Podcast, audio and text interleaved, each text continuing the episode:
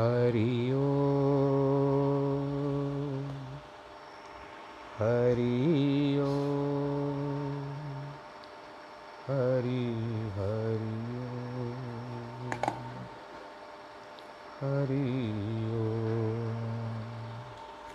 गुरुर्ब्रह्म गुरुर्विष्णु गुरुर्देवो महेश्वरः गुरुर्साक्षात् परब्रह्म। तस्मै श्रीगुरवे नमः। नाहं वसामि वैकुण्ठे योगिनां हृदयेन च। मद्भक्तां यत्र गायन्ति तत्र तिष्ठामि नारद। जिस घर में हो आरती चरण कमल चितलाय तहाँ हरि वासा करे जोत अनंत जगाए जहाँ भक्त कीर्तन करे बहे प्रेम दरिया। तहाँ हरि श्रवण करे सत्यलोक से आए सब कुछ दीना आपने भेंट करूँ क्या नाथ? नमस्कार की भेंट लो, जोड़ू मैं दोनों श्री कृष्ण गोविंद हरे मुरारे नाथ नारायण वासुदेव। श्री कृष्ण गोविंद हरे मुरारे नाथ नारायण वासुदेव। हे नाथ नारायण वासुदेव श्रीनाथ नारायण वासुदेव। नारायणं नमस्कृत्यं, नरं चैव नरोत्तमं। देवीं सरस्वतीं व्यास ततो जयमुदीरयेत् कृष्णाय वासुदेवाय। हरये परमात्मने प्रणतक्लेशनाशाय। गोविंदाय नमो नमः। श्रोतागणों आज फिर से हमको ये अवसर प्राप्त हुआ है ज्ञान की गंगा, गीता ज्ञान की जो गंगा यहाँ पर बह रही है, उसमें एक बार फिर से डुबकी लगानी। क्योंकि अथा ज्ञान अथा है, केवल उसको कोई पार पा सके। समुद्र भी गहरा होता है, परंतु उसको भी कोई पार पा सके। उसी तरह भगवान जी की माया भी है, जो बहुत गहरी है, इसको भी कोई पार पा सके। प्रयत्न नहीं करना। हाँ भगवान जी को कहो कि माया का आवरण हटा ले। प्रयत्न नहीं करना, जैसे एडवर्टाइजमेंट कोई दिखाई जाती है या कोई खेल दिखाया जाता है, उसमें वो जो लड़के या लड़कियाँ नाच, नृत्य करते हैं तो हमको दिखाया जाता है प्लीज़ डू नॉट ट्राई तो आप ये नहीं सह सुविचार करिएगा कि मैं कर सकता हूँ, जैसे नारद जी ने कहा कि भगवान जी की माया तो मेरा कुछ नहीं बिगाड़ सकती। तो ये आपके रिस्क फैक्टर पर है। हाँ यदि आपको लगता है कि माया बहुत दुस्तर है, नहीं पार पहुँचा रही है तो आप उसी प्रभु को, प्रभु कहो, प्रभु, भगवान जी को उस याद करके कहिए कि प्रभु, कि आपकी माया बड़ी दुस्तर है, इसका आवरण मेरे ऊपर पर्दा जो है, इसका गहरा होता जा रहा है, मुझे कुछ पार दिखाई नहीं देता, इसके लिए कृपया इसका आवरण, यानी जिसको पर्दा कहते हो, इसको हटाओ, माया का पर्दा हटाओ और मुझे इस माया के चक्कर से बाहर निकालो। माया का अर्थ ये नहीं होता है कि आप धन के लिए कह रहे हो। भले हम एक कहते हैं कि माया धन को ही कहते हैं, परंतु ऐसा भी नहीं है कि माया केवल धन को कहे। कई सारी ऐसी बातें होती है जो, जिसमें हम फंस जाते हैं तो उसको माया ही एक प्रकार की होती है। या हम उसको भगवान की लीला समझ करके चले भगवान की माया मत समझ के चलिए। भगवान की लीला समझ करके चलिए। आइए। इकतीसवें श्लोक की तरफ़ चल रहे हैं। स्वधर्मपि चावेक्षण विकम्पतु। हरसि, धर्म्यधि युद्धाश्रेयो यंतरिक्ष त्रियस्य न विद्यते। और अपने धर्म को देखकर भी तुम्हें प्रका, प्रकम्पित नहीं होना चाहिए, क्योंकि धर्मयुक्त युद्ध से बढ़कर कोई कल्याणकारक कर्तव्य क्षत्रिय के लिए नहीं है। इस समय में वर्तमान में जिस तरह से कोरोना का प्रकरण चल रहा है, या एक प्रकार की ये माया चल रही है, जो बड़ी दुस्तर है, इससे पार पाना हमको ऐसा तुरंत नहीं लगता। परंतु हम एक आश में बैठे हैं कि कभी तो भगवान जी दया करेंगे। इससे भी निकल जाएँगे हम लोग। इसका कारण यहाँ पर जो मानव त्रुटियाँ हैं, वो निकल करके बाहर आ रही हैं, जिसके कारण ये सब बढ़ रहा है। तो अब इसके लिए हम लोग भगवान को तो दोष नहीं दे सकते। तो अब जिस तरह से आपको पास आपके पास आता है कि दान करो। कई हम टीवी पर देखते हैं कि पर कई पुलिस वाले मारते भी हैं, फिर साथ साथ भोजन भी कराते हैं कई लोगों को, गरीबों को जिनको आवश्यकता होती है। तो दान भी करिए जिस तरह से हो सके। मैंने भी उस दिन एक लिंक भेजा था कि यदि आपको करना है तो करिए। मैंने एक नंबर भेजा था। आपसे जो बन पड़ता है, ऐसे नहीं कि आपको एक एक, यानी निश्चित आपको रकम भेजनी है, ऐसी कोई बात नहीं है। जो भी आपकी श्रद्धा हो, उस दिन भेजा था। यदि आपसे मुझे कोई भी कहेगा तो मैं पुनः भेज दूँगा। भगवान अर्जुन से कहते हैं, अर्जुन, तुम क्षत्रिय हो। व्यवहारिक दृष्टि से भी यात्रियों, क्षत्रियों का धर्म युद्ध से हट जाना उचित नहीं है। क्षत्रिय के धर्म के अनुसार इस लड़ाई में बढ़कर अन्य कोई बात कल्याणकारक नहीं है।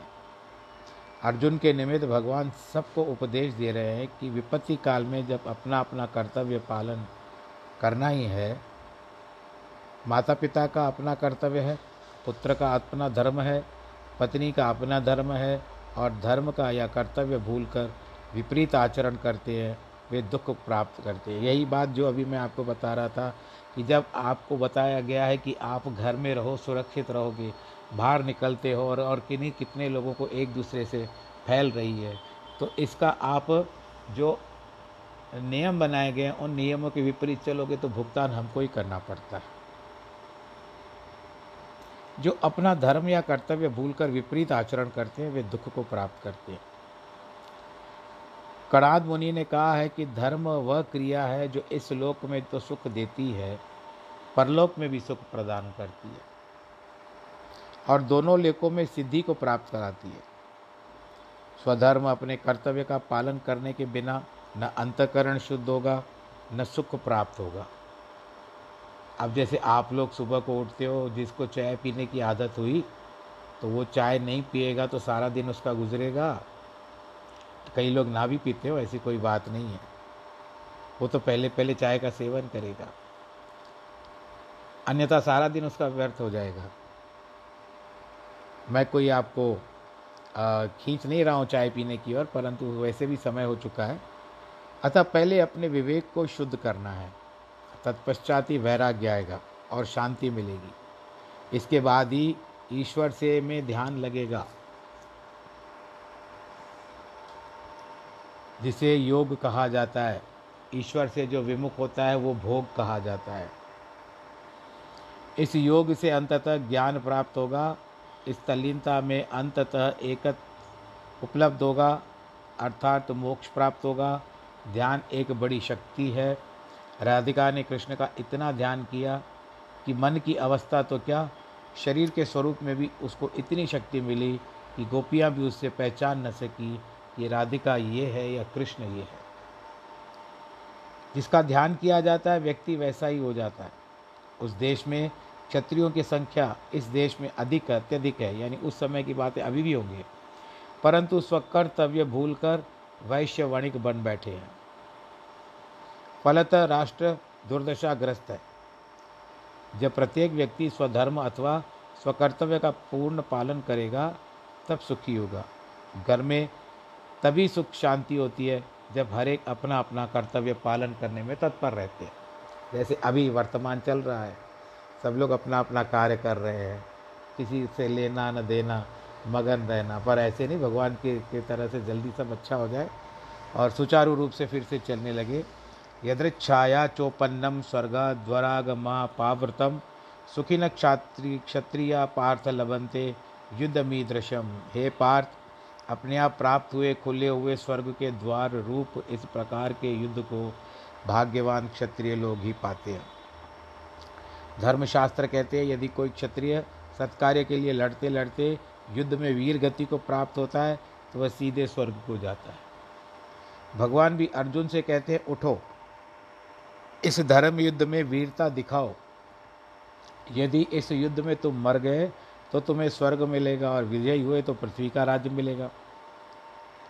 स्वधर्म में मृत्यु आ जाए तो कल्याणकारक है, परंतु जो व्यक्ति स्वधर्म का त्याग करके कर देता है, वह इस लोक में तो दुखी होता है, परलोक में भी बहुत कष्ट भोगता है। बोलो कृष्ण भगवान की जय। गुरु गोविंद सिंह के पुत्रों का इतिहास भी देखिए। उन्हें कितना प्रलोभन दिया गया, पर फिर भी स्वधर्म में स्थिर रहे। एक की उम्र सात वर्ष, दूसरे की नौ वर्ष, पर इतनी अल्पायु में भी ऐसी आत्मिक शक्ति थी उनमें कि धर्म पर न्यौछावर हो गए। पीछे बिल्कुल नहीं हटे, स्थिर रहे। हकीकत राय के लिए कहते हैं कि उन्होंने भी छोटी उम्र में उन जो मुसलमान शासकों के के अत्याचार सहन किए और हँसते हँसते धर्म पर कुर्बान हो गए। राजा हरिश्चंद्र धर्म पर स्थिर रहने के कारण उन्होंने कितने कष्ट झेले। परंतु उन्होंने सत्यता का मार्ग नहीं छोड़ा। इसके लिए सत्यवादी हरिश्चंद्र कहा जाता है उनको। राज्य दिया, रानी और गई दी, पुत्र को बेच दिया, स्वयं बिक गए, चांडाल की योनी। जो शमशान में आग लगाते हैं, उनको चांडाल कहा जाता है।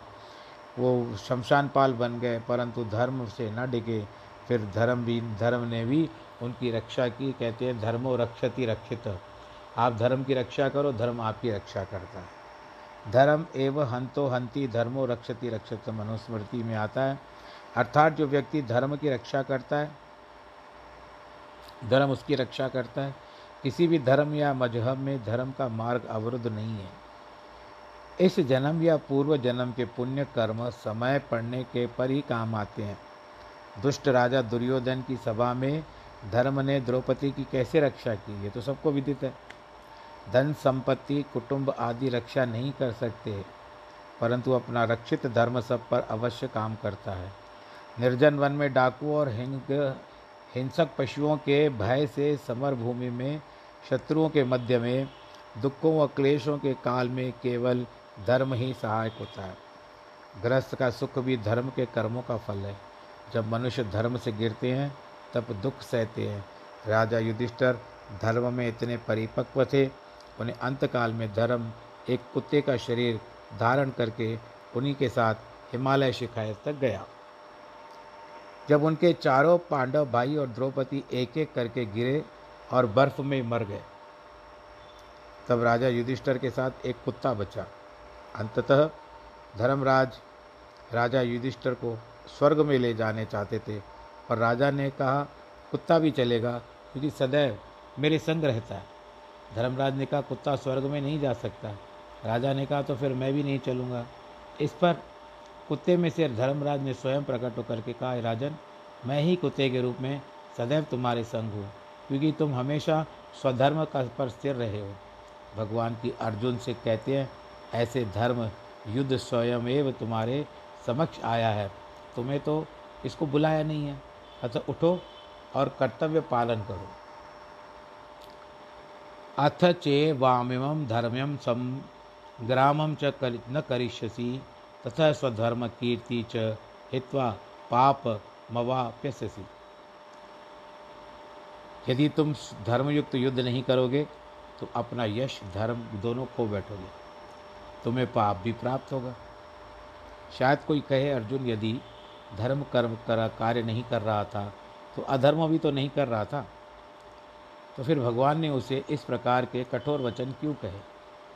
तुम पापी के पाप भागी हो जाओगे, पाप के भागी हो जाओगे। कोई यदि चार पैसे दान करे तो उसे पुण्य होगा। पर यदि ना करे तो कम से कम पाप तो नहीं लगेगा।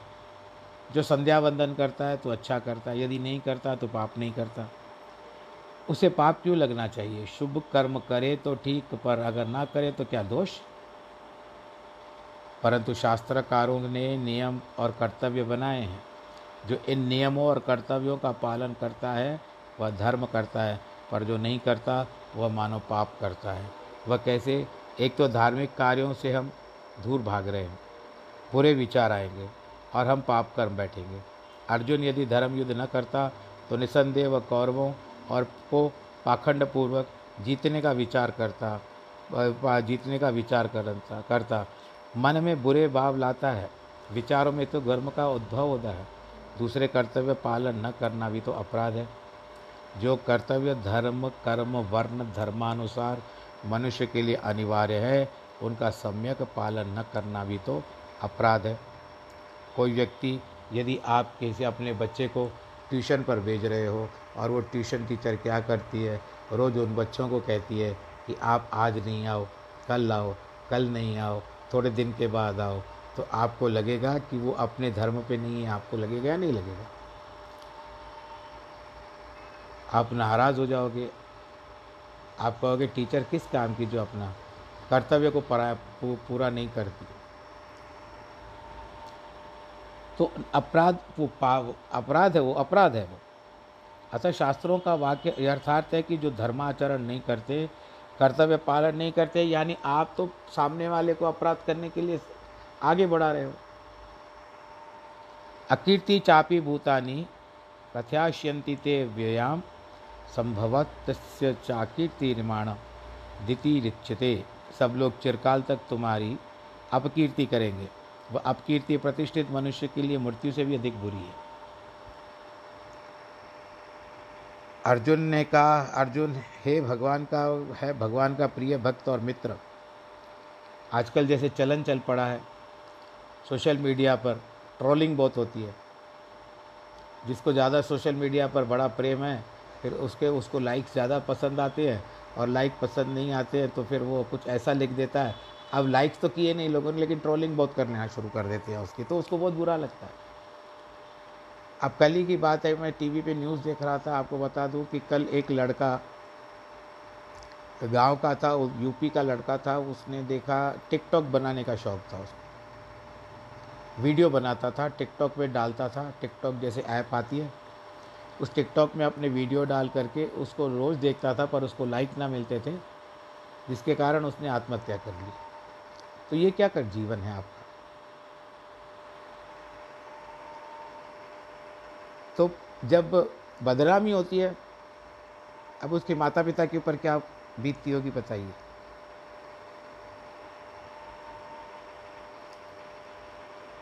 शरणागत होकर निवेदन किया है कि मुझे सुमार्ग दिखाइए। इसलिए भगवान उनको परामर्श देते हैं। भगवान का यह धर्माचरण संबंधी उपदेश कल्याणकारी है। यह न केवल अर्जुन के लिए प्रत्युत हम सब के लिए है, क्योंकि धर्माचरण करने वाले के समक्ष न केवल मनुष्य, परंतु देव भी नमन करते हैं। जो व्यक्ति अपने वर्ण धर्म का पालन नहीं करता, उस पर दोष लगता है, उसकी अपकीर्ति होती है। तदुपरतम मत्स्यन्ते त्वं महारथा येषां न त्वं बहुमतो भूत्वा यास्यसि लाघवम। जो महारथी लोग मानेंगे कि तुम भय के कारण युद्ध में पलायन कर गए हो और जो तुम्हारा सम्मान करते हैं तुम्हें तुच्छ मानेंगे। आ, आगे कहते हैं कि तुम्हारे वैरी लोग तुम्हारी शक्ति की निंदा करते हुए बहुत से न कहने के योग्य वचन भी कहते हैं। इससे बढ़कर तुम्हारे लिए कौन सा दुख होगा? भगवान जब अर्जुन को व्यवहारिक धर्म बताते हैं तुम्हारा सारा जीवन सम्मान रहित बीतेगा तथा तुम्हारी प्रतिष्ठा मिट्टी में मिल जाएगी। तुम इसी, तुम इतने तो दुखी हो जाओगे कि तुम्हारा अधु नातन मोहजनित दुख इस दुख के सामने तुच्छ होगा। यदि उस, इस, यदि तुम युद्ध में लड़ते लड़ते मर गए तो तो विजय पाए मर गए तो भी तुमको भगवान जी का धान धाम मिलेगा। और ना तो पृथ्वी पर तुम रहोगे। एक कुंती पुत्र इसके लिए उठो, युद्ध करो। भगवान का उपदेश सुनने के बाद अर्जुन अब तक नीचे बैठे हुए हैं। तभी उन्हें भगवान कहते हैं, उठकर खड़े तो हो जाओ। अब अर्जुन पूछते हैं, भगवान अच्छा आपकी सब बातें ठीक? मान लिया कि आत्मा कभी नहीं मरती। वर्ण, धर्म, कर्तव्य, धर्म पालन भी करना है। नहीं लड़ूँगा तो अपकीर्ति भी निश्चय मिलेगी। परंतु क्या इन, इन्हें मारने का पाप मुझे नहीं लगेगा? मैं ये युद्ध करके पाप का भार अपने सिर पर क्यों लूँ? तो उसकी शंका का निवारण करते भगवान जी कहते हैं, अड़तीसवें श्लोक में, सुख दुखे समय कृत्वा लाभा लाभो जया जयो तथो युद्धा युजस्व नैवम पाप मवा सी। यदि तुम्हें स्वर्ग और राज्य की आकांक्षा न हो तो भी सुख दुख हानि लाभ और जय पराजय को समान समझकर युद्ध के लिए तैयार हो जाओ। ऐसा करते थे तुम्हें पाप नहीं लगेगा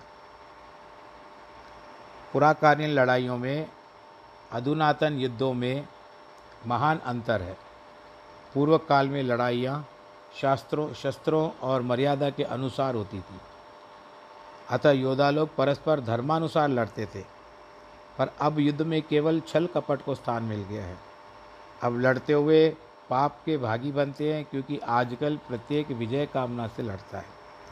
जिसके कारण अनेक चालाकियाँ करनी पड़ती है, ऐसे युद्ध करने वाले दोनों पाप के भागी होते हैं। बादशाह अलाउद्दीन ने राजा भीमसेन की पत्नी रानी पद्मिनी के सौंदर्य की ख्याति सुनी और उस पद्मिनी को प्राप्त के लिए कितनी भयानक लड़ाई की, कितना जनसंहार हुआ। क्या वह धर्मयुद्ध था? वह तो नरक का भागी बना ही होगा और उसको पद्मिनी भी प्राप्त नहीं हुई। आपने तो खेल, फ़िल्म भी देखी थी बीच में। क्योंकि उसने अपने नश्वर शरीर को पहले ही अग्निसात कर दिया था। गुरु गोविंद सिंह ने मुगलों से जो संघर्ष किया, वह केवल धर्म केवल धर्म की रक्षा के लिए किया था। उन्हें न धन की इच्छा थी, न संपत्ति की। उन्होंने तो अपना वंश और निज संपत्ति भी धर्म पर निछावर कर दिया था। अगर वे स्वार्थ साधन के लिए युद्ध करते तो निसंदेह, उनको पापी कहा जाता है, वो तो स्वार्थी निकला। परंतु उन्होंने धर्म के लिए लड़ाई की। भगवान राम ने जब बाली को छुपकर मारा तो उनकी आत्मा भी उस कर्म के लिए उत्तरदायी रही। और कृष्ण अवतार के समय बाली की आत्मा ने एक शिकारी के रूप में उनका प्रतिशोध लिया। श्री राम जी का बाली को छुपकर मारने से कोई कपट भाव नहीं था, परंतु उन्हें यह पता था कि बाली को ऐसा वर प्राप्त है कि जो भी उसके समक्ष होकर युद्ध करेगा, उसे आक्रांत अचानक उसका आधा बल बाली के पास चला जाएगा। अतः भगवान राम ने उस पर सामने से प्रकट होकर बाण नहीं छोड़ा, पर भगवान सुग्रीव की विजय के लिए वचनबद्ध थे। इसलिए पेड़ की आड़ से स्थित होकर उन्होंने उस पर बाण का प्रहार किया। बाली निसंदेह पापी था, क्योंकि उसने छोटे भाई की धर्म पत्नी को अपने पास रख लिया था। तो भी भगवान ने अनुभव किया कि उसे छुप कर मारना उचित न था, क्योंकि विजय का विचार रखना ही नहीं चाहता था, चाहिए था। मतलब यह है कि दोष भगवान पर भी लगा, पर जब कोई कर्म स्वार्थवश किया जाता है तो पाप अवश्य लगता है। परंतु जब कोई धर्म, कर्म एवं कर्तव्य समझकर निष्काम भाव से करता है तो पाप का दोष ही का भाग नहीं होता। चाहे वह कर्म हिंसात्मक ही क्यों न हो। ऐशा ते विहता, सांख्य बुद्धिर योगे तिमाम शृणु। बुधया युक्तो भया पार्थ कर्मबंध प्रहास्यासी हे पार्थ, यह बुद्धि योग अर्थात उपदेश, तुम्हारे लिए ज्ञान योग के विषय में कहा गया। तुम निष्काम कर्म योग के बारे में सुनो। जिस बुद्धि उपदेश के द्वारा तुम कर्मों के बंधन को अच्छी तरह नष्ट करोगे, भगवान ने अर्जुन को अब तक सांख्य तत्व के अनुसार ज्ञान का उपदेश दिया। सब कर्म विवेक से समझाकर उचित अनुचित का विवेचन करने का, करने को कहा। प्रत्येक जीवन में भी विवेक है। मनुष्य तथा देवता सब में विवेक है। हम उसकी आवाज़ सुने या ना? उसके परामर्श का लाभ उठाए या ना? यह प्रत्येक मनुष्य पर निर्भर करता है। जो व्यक्ति विवेक की आवाज़ को ठुकरा देते हैं, उनका विवेक दुर्बल होने लगता है और उस विवेक की आवाज़ भी अशक्त होने लगती है और अंततः मर जाती है। भगवान ने कहा, देखा, अर्जुन का विवेक निर्बल हो गया है। इसलिए उसको उनकी विवेक जागृत करने के लिए पहले आत्मज्ञान का उपदेश देना चाहिए। अलग अलग तरीकों से समझाया। आत्मा को कोई भी किसी प्रकार से नष्ट नहीं कर सकता। वह नित्य सत्यचित आनंद स्वरूप है। पर भगवान ने देखा, अर्जुन को आत्मज्ञान तो दूर रहा। निज वर्ण धर्म की भी पूरी जानकारी नहीं।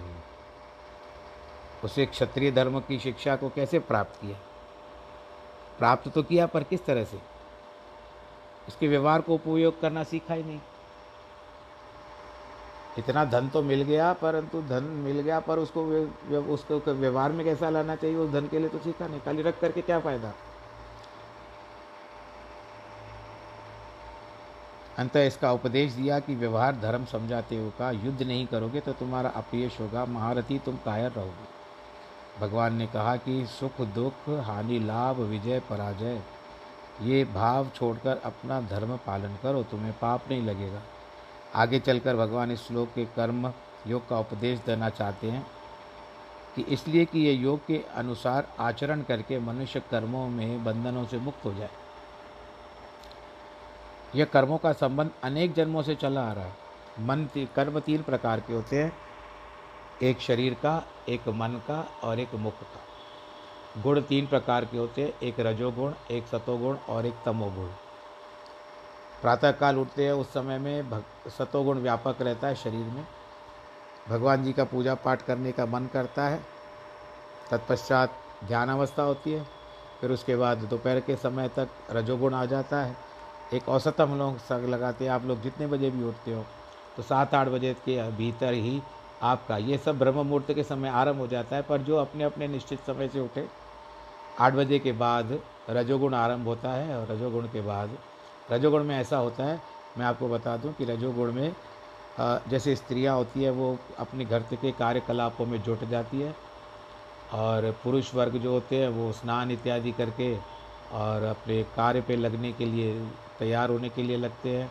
बारह बजे तक जाती है और बारह बजे दोपहर के एक दो बजे के आसपास रजोगुण चलता है। भोजन करने के बाद तमोगुण आ जाता है, निद्रा होती है, आलस होता है या क्रोध होता है। तमोगुण दो प्रकार का है, एक आलसी या आलस या निद्रा और दूसरा जो होता है वो क्रोध।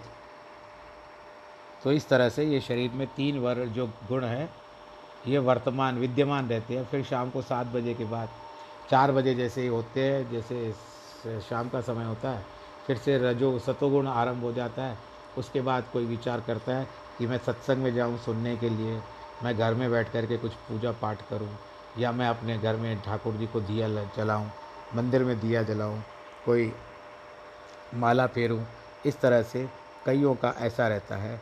वो रहता है सात बजे तक, सत्संग से वापस आते हैं या सब कार्य पूरे हो जाते हैं तो फिर रजोगुण फिर घर में भोजन बनाना है, भोजन खाना है और थोड़ा मनोरंजन भी चाहिए आज के समय में। फिर जो भी आप लोगों का सोने का समय हुआ और जैसे आप निद्रा अवस्था में चले जाते हो तमोगुण आपके ऊपर हावी हो जाता है। बोलो, कृष्ण कन्हैया, लाल की है तो इसको कहते हैं त्रिगुणी माया। तीन प्रकार के गुणों की माया वर्तमान है, विद्यमान है, परंतु इस समय मैं आपको यह गारंटी के साथ कह रहा हूँ कि इस समय में आपके भीतर जो है वो सतोगुण व्यापक है। गुरु गोविंद सिंह जी एक बार शिकार के लिए गए। वन में उन्होंने एक शेर देखा, जिसे कोई भी मार नहीं सकता था।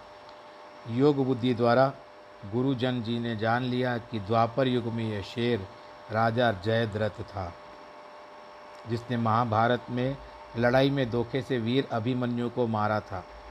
फिर इसे अर्जुन ने मारा था। गुरुजन ने शेर का शिकार कर उसको सुगति कर दे दी। मतलब है कि कर्म बंधन एक युग तक नहीं है, बल्कि अनेक युगों तक चलता रहता है। उसे तोड़ने के लिए चाहिए योग बुद्धि, जिसे संभाव भी कहा जाता है। अर्थात सुख, दुख, विजय, पराजय, मान, अपमान, गर्मी, सर्दी, सब एक समान रहना चाहिए। सब कर्मों को धर्म समझकर करना, फल ईश्वर पर छोड़ देना ऐसा करने से बंधन नहीं रहता, अंतकरण भी शुद्ध रहता है। अर्जुन ने प्रश्न किया, भगवान, आप तो कर्म योग बुद्धि का उपदेश देना चाहते हैं, फिर उसके में अगर पूर्ण विधि का विचार न रखा जा सके तो कोई कष्ट तो नहीं होगा या विपरीत फल तो नहीं मिलेगा? भगवान जी कहते हैं कि, नेहा भी कर्मनाशोस्ति प्रत्यवायो न विद्यते स्वल्प मयस्य धर्मस्य त्रायते महतो भयात। इस निष्काम कर्म योग में आरंभ का अर्थात बीज का नाश नहीं होता है। उल्टा फल रूप दोष भी नहीं होता है। इस धर्म का थोड़ा भी किया हुआ साधन जन्म मरण रूप भय, बयान, महान भय से उद्धार कर देता है। संसार में बड़े से बड़ा भी भय है इस भवसागर में डूबने का। भगवान जी स्पष्ट बताते हैं, यज्ञ दान तप। आदि कर्मों के करने से भौतिक फल तो स्वयं एवं मिलते हैं, जो नश्वर हैं। पर अंतकरण की शुद्धि रूपी फल भी शीघ्र मिलता है, जो कभी भी नष्ट नहीं होता, बल्कि उस शुद्धि के कारण पूर्वकृत पाप भी नष्ट हो जाते हैं। इसीलिए आत्मज्ञान प्राप्त होता है। अर्जुन को विश्वास दिलाने के लिए भगवान उसे स्पष्ट बताते हैं कि इस कर्म योग के अनुसार थोड़ा भी आचरण करने से तुम्हारा भारी दुख नष्ट हो सकता है। अर्थ यह है कि भगवान दया का एक द्वार खोल रहे हैं, जो हम सब के लिए कल्याणकारी है। ईश्वर को किसी भी विधि से याद किया जाए, प्रेम से या बैर से तो भी कल्याण होता है। जैसे वाल्मीकि ने क्या किया था, जब उसको गुरु ज्ञान प्राप्त हुआ, उनको मंत्र मिला, राम राम जपो तो राम राम कहते, वो मरा मरा मरा मरा मरा कहने लगे तो भी उनको फल मिल गया। इस प्रकार से निष्काम कर्म भी कोई बुरा फल नहीं देते हैं, बल्कि दुखों को दूर करते हैं, बंधनों से मुक्त करते हैं। व्यवसायत्मिका बुद्धि रेखे है कुरुनंदना, बहुशाखा अंत्याश्च बुद्धयो व्यवसायी नाम हे अर्जुन, इस मोक्ष रूपी ये निश्चय बुद्धि एक ही होती है, पर अज्ञानी मनुष्यों की बुद्धियाँ अनेक प्रकार की होती हैं। ज्ञानवान चाहे करोड़ों हो, पर उनका मत समझ, उनको मत समान, उनका मत समान होगा, पर एक अज्ञानी का मत दिन प्रतिदिन परिवर्तन होता रहता अनाथ सुज्ञानी कोटि को निश्चय, निज मति एक एक अज्ञानी के लिए वर्तित मति अनेक। आत्मा नित्य है, शरीर नश्वर है, ये ज्ञान करो ज्ञानवानों को एक समान है। धर्मों और मजहों में जो झगड़े होते हैं, वे अज्ञानवश के कारण होते हैं। सबकी आत्मा एक परमात्मा है, इसलिए जो धर्म या मज़हब, अन्य धर्म या मज़हब पर आक्रमण करता है, वह खुद कमज़ोर होगा। दुनिया के जंगलों में है, ये दिल भटक रहा, अटका वहाँ जो आज तो कल वहाँ अटक रहा। मंदिर में फंस गया, कभी मस्जिद में जा फंसा, छूटा तो यहाँ से आज तो कल वहाँ अटक रहा। हिंदू का तो किसी और होता है, ऐसे ही वायात में इधर उधर भटक रहा। हर एक की मौजूद है इसकी तलाश में, आँखों के आगे पर्दा गफलत का लटक रहा है। योग बुद्धि के पहले निश्चय वाली बुद्धि चाहिए। अर्थात जो उपदेश सुने, उस पर निश्चय रखकर आचरण किया करे। आजकल तो उपदेशक स्वयं भी निश्चय वाले नहीं हैं तो फिर श्रोता कैसे होंगे? भिन्न भिन्न मतवादियों के उपदेश सुनना भी हानिकारक है, क्योंकि इसमें बुद्धि भ्रम उत्पन्न करती है। यामिमाम पुष्पिताम वाच प्रवदंत्य विपश्चित वेदवाधरता वाधरता पार्थ नान्य दशतीति वादिन। कामात्मान स्वर्गपरा जन्म कर्म फल प्रदाम क्रिया विशेष बहुलाम भोगेश्वरी अंगति प्रति। हे पार्थ, जो सकाम मनुष्य वेद वचनों के केवल धर्म केवल कर्म फल प्राप्ति में प्रीति रखने वाले स्वर्ग के दो अति श्रेष्ठ मानते हैं, उसको अधिक से अधिक समझते हैं। वे अविवेकी लोग जन्म रूप कर्म फल देने वाली और भोग तथा संपत्ति की प्राप्ति के लिए अनेक क्रियाओं और विस्तार वाली इस प्रकार की दिखाऊ आकर्षक माधुर्य युक्त वाणी कहते हैं। अज्ञानी मनुष्य सकाम कर्मों के लिए उपदेश देते हैं, जिनका वर्णन वेदों में कर्मकांड प्रकरण में विद्यमान है, परंतु वे वेदों की शिक्षा का सच्चा तत्व आत्मज्ञान ग्रहण नहीं करते। तथा निस्दिन मन में कल्पनाएँ करते हैं, इस लोक और स्वर्ग लोक में भोगों की नहीं है। अगर यहाँ भी बैठा रहेगा और हम उनको बताते रहेंगे, स्वर्ग में ऐसा है, अप्सरा है, वो है, ये है तो वो इंद्र का ध्यान छोड़ करके, परमात्मा का ध्यान छोड़ करके अप्सराओं का ध्यान करेगा। और वहाँ के सुखों का यहीं पर अनुभव करेगा। मैं वहाँ जाऊँगा तो ये होगा, वहाँ जाऊँगा तो ये होगा। मुझे अमृत प्राप्त हो सकता है। मैं कल्प वृक्ष की ध्यान में बैठ सकता हूँ, कल्प वृक्ष के नीचे बैठ सकता हूँ तो ऐसे बहुत सारे हैं। तो आप स्वप्न मत दिखाइए उनको। हाँ आप मुक्ति का मार्ग बताते हो, सपने मत दिखाओ, क्योंकि कल आप आप उसको मार्ग तो दिखा रहे हो, मार्ग दिखाओ तो उचित मार्ग दिखाओ, प्रभु प्राप्ति का मार्ग दिखाओ, परंतु आप उसको स्वर्ग का सुख मत दिखाओ, क्योंकि आपको यह भी बात बता दें कि स्वर्ग का सुख भी किंचित मात्र है, जो भी मनुष्य स्वर्ग में जाता है, उसको वापस संसार में फिर से लौट के आना पड़ता है। भले हम समझते हैं कि चौरासी के चक्कर में नहीं जाएगा, मनुष्य योनि ही प्राप्त करेगा, परंतु फिर यहाँ पर आकर के सुख दुख, उसको भुगतान तो करना ही पड़ेगा। इसके लिए मुक्ति तो मिलती नहीं है। स्वर्ग में जब गए हुए को मुक्ति प्राप्त नहीं होती, और यह अक्षर अक्षर सत्य है। इसका कारण यह है कि वहाँ पर सुख उपभोग बहुत है। बहुत सारा आनंद है, परंतु वो भी थोड़े समय के लिए, जब तक आपकी आयु वहाँ पर रहेगी। जिस तरह से अब हम उत्तरायण या दक्षिणायन कहते हैं, उत्तरायण तो जिस तरह मैंने वर्णन किया था, दक्षिणायन तो वहाँ पर एक दिन और एक रात बीतती है। छः महीने की एक दिन और छः महीने की एक रात होती है, वो देवताओं के लिए उसको कहते हैं दिव्य वर्ष। तो उन दिव्य वर्षों में जितना उसका वहाँ पर लिखा होगा स्वर्ग के सुख का, वो उसको वहाँ पर प्राप्त होगा।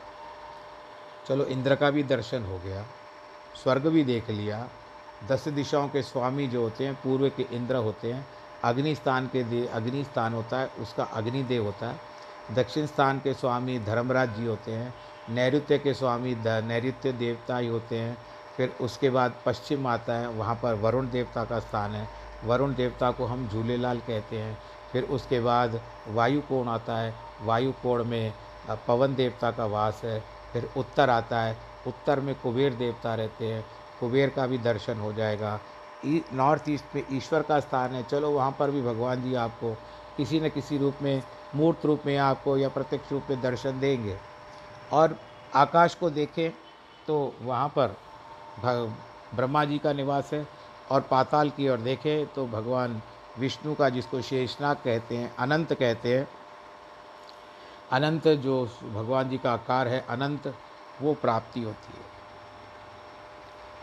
दो संत आपस में मिले और वो संत आपस में कहते हैं कि मैंने भगवान जी का, भगवान जी का चिंतन करता हूँ अनन्य भाव से। भगवत गीता में आता है, इसी गीता में आएगा आगे चल करके।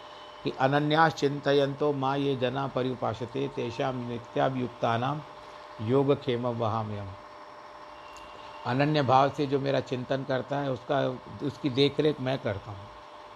ये मैं आपको संक्षेप में बता रहा हूँ, जब इसका श्लोक जब आएगा, उस समय बताऊँगा आपको। तो इसका अर्थ होता है कि अनन्य भाव से भगवान जी की चिंता करता हूँ, यानी हट के संसार से हट के जिस तरह से एक माँ बच्चे को स्कूल में छोड़कर आती है तो थोड़े दिन ध्यान लगता है। अभी मेरा बेटा या बेटी ये करती होगी, अभी उसका सोने का समय हो गया, ये हो गया तो अपने गृह कार्यकलापों को भूल करके वो अपने बच्चों का ध्यान रखती है। या एक दादी भी जिसको पोते में बहुत प्रेम होता है, वो भी जाती है, अभी ये करता होगा, अभी ये करता होगा ये भी ये करता होगा, इस तरह से कहते हुए उसका ध्यान अनन्य भाव में जाता है। तो उसको कहते अनन्य भाव से जो भगवान जी का चिंतन करता है, भगवान जी भी उसका ख्याल रखते हैं। तो कहते हैं, तुम कौन सी भक्ति करते हो? तो दूसरा संत कहता है कि, मैं फनन्य भक्ति करता हूँ। तुम अनन्य भक्ति करते हो? मैं फनन्य भक्ति करता हूँ। तो कहते भाई, ये तुम आज तक सुना नहीं है। मुझे सुनाओ, ये फनन्य भक्ति क्या होती है? कहते फनन्य भक्ति बड़ी आसान है। शेषनाग जी को देखा है, तुमने सुना है? कहता हाँ उसके ऊपर तो भगवान विष्णु जी शेष शाही हैं। भगवान जी निवास करते हैं, शेषनाग पर सोते हैं। इसके लिए भगवान जी को शांताकारम भुजग शयनम कहा जाता है। तो शेषनाग, जिसके एक हज़ार मुख हैं, उन मुखों को हिलाता रहता है और उनके एक हज़ार वाणी, मुखों की वाणी क्या निकलती है? भले कितना भी विष भरा हो नाग में, परंतु अंततः वह यही कहता है, नारायण नारायण, भज मन प्यारे नारायण। नारायण नारायण, भज मन प्यारे नारायण। तो वो इतने फन उठाने के पश्चात भी इतनी गर्मी है, अगर गर्मी के कारण वो फिर भी नारायण नारायण कहता है तो जैसे नारायण नारायण शेषनाग जी कहते हैं, उनके हृदय को, उनकी आत्मा को एक शीतलता प्राप्त होती है। तो भगवान जी का यही है स्वरूप कि कितना भी हो भगवान जी को यही कहो कि इतनी शक्ति हमें देना दाता, मन का विश्वास कमज़ोर होना। हम चले नेक रास्ते पे हमसे, भूल कर भी कोई भूल होना। इतनी शक्ति हमें देना दाता, मन का विश्वास कमज़ोर होना। श्री कृष्ण गोविंद हरे मुरारे, हे नाथ नारायण, वासुदेव, कथा का इस समय में विश्राम देते हैं। ओम नमो नारायणाय। ओम नमो नारायणाय। ओम नमो नारायणाय। हरि ओम नमो नारायणाय। ओम नमो नारायणाय। हरि ओम नमो नारायणाय। ओम नमो नारायणाय। हरि ओम नमो नारायणाय।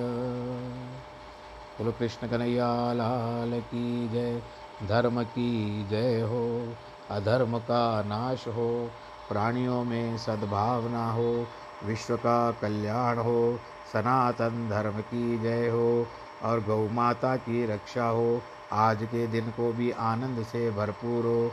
बोलो, पार्वती पते, हर हर हर महादेव की जय।